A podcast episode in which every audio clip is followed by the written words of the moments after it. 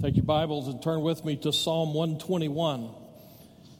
Psalm 121. Here's a truth for you. If you want to live wisely, learn to ask good questions. If you want to mirror wisdom in your day to day life, learn to ask good questions. Now, I'm not really going to give a lot of credit to those little toddlers who learn the question, the one word question, why? And they drill it into us. Why does a dog have two ears and one tail? Why can't I have any ice cream right now? Little kids have a way of taking that one word question and just drilling it into us. Here's what keeps them from being wise. My experience with them, they're not listening for an answer. They just like the question. So, as you come to this time today, and I only have just a handful of minutes, so I'm going to invite you to listen pretty quickly with me this morning as we come to this particular time in the life of our church as we move into a time following this service where we will have the opportunity to listen to you, our task force, as we move to put feet to the vision that God has laid on us as a church, you're going to have the opportunity to answer some questions that they're going to give you. So let's start today by understanding that good questions have a way of helping us get to wise decisions. So here's three questions for you today. The first one is, What concerns you? The second one is, Where do you go for help with that concern? And then the final one is, Why worship?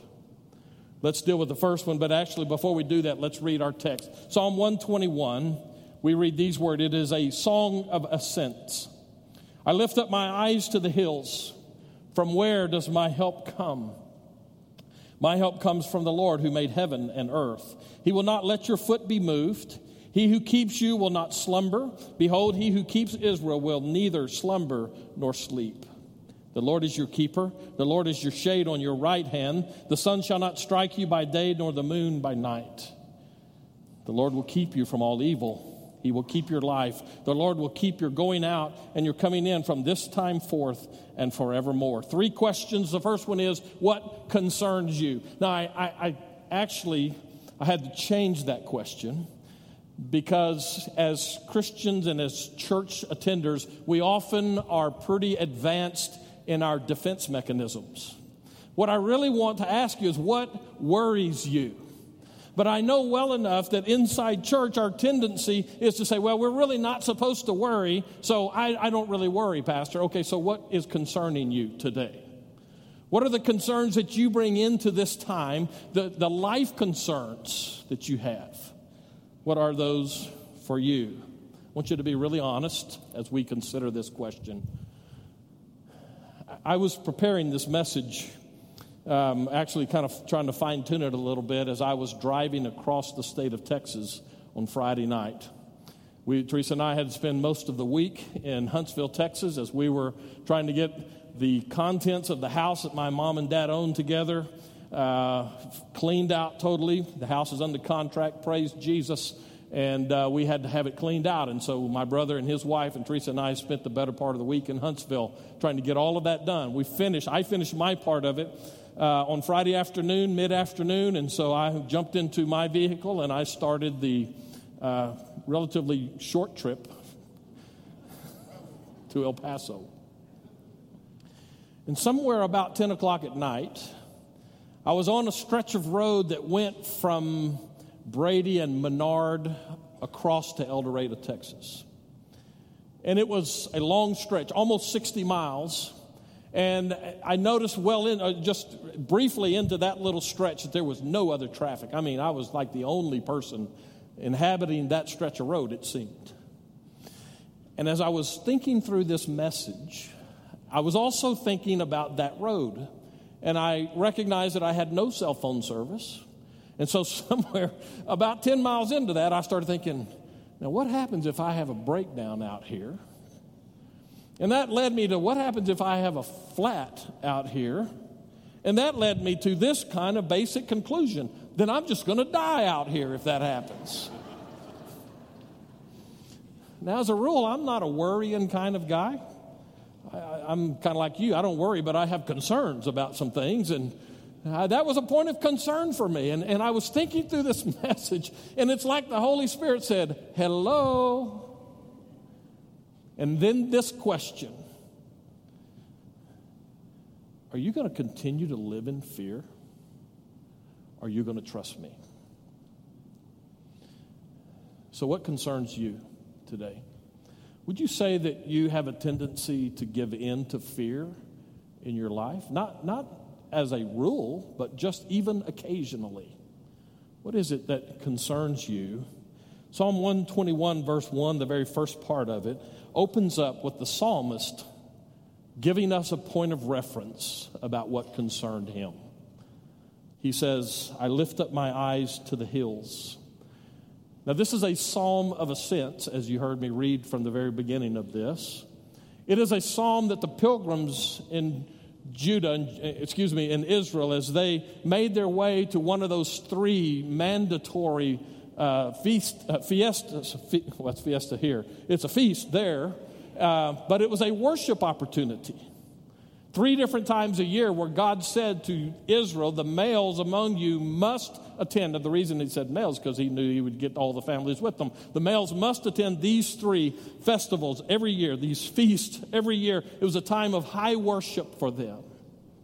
And this psalmist now, as he begins to launch out, the second in this series of, I think, 13 psalms of ascent that they would sing along the way as they made their way. Whether it's danger that's natural, like hiking along a ridge in a windstorm, or snakes, or robbers. There are plenty of reasons for him to be concerned.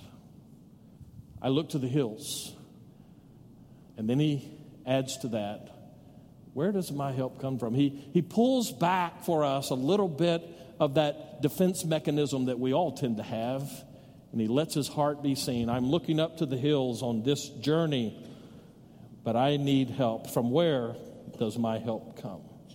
Let me just stop and say it's okay for us to have concerns.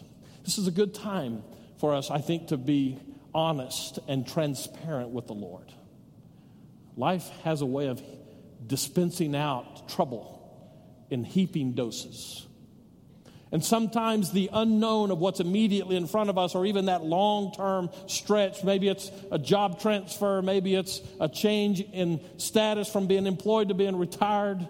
Life just has a way of leaving us wondering about what's out there.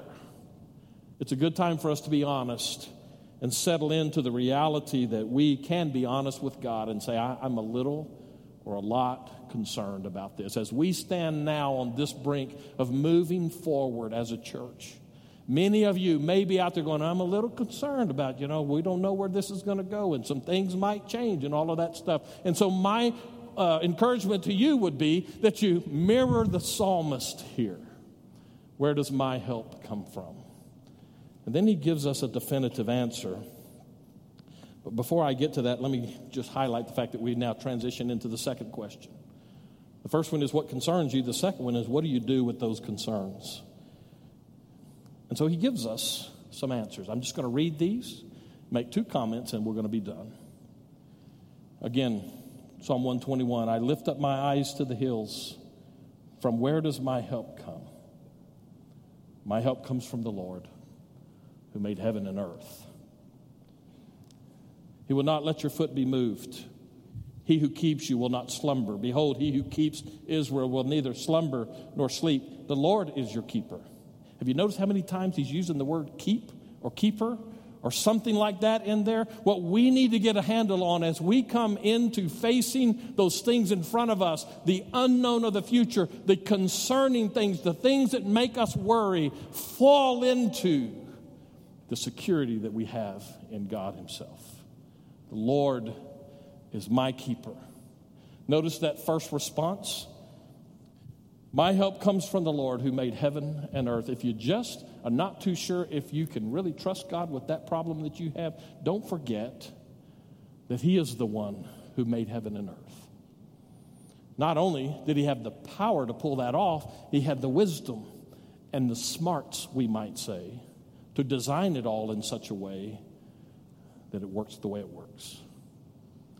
You see, what happens is that we tend to get concerned about stuff and then we fall into our own resource. We start thinking that we have to figure out how to get through this and, and we have to know what to do and we have to make it happen.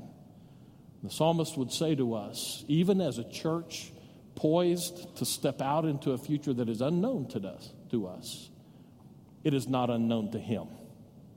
And it is his work that we do. We are his children, we are his people.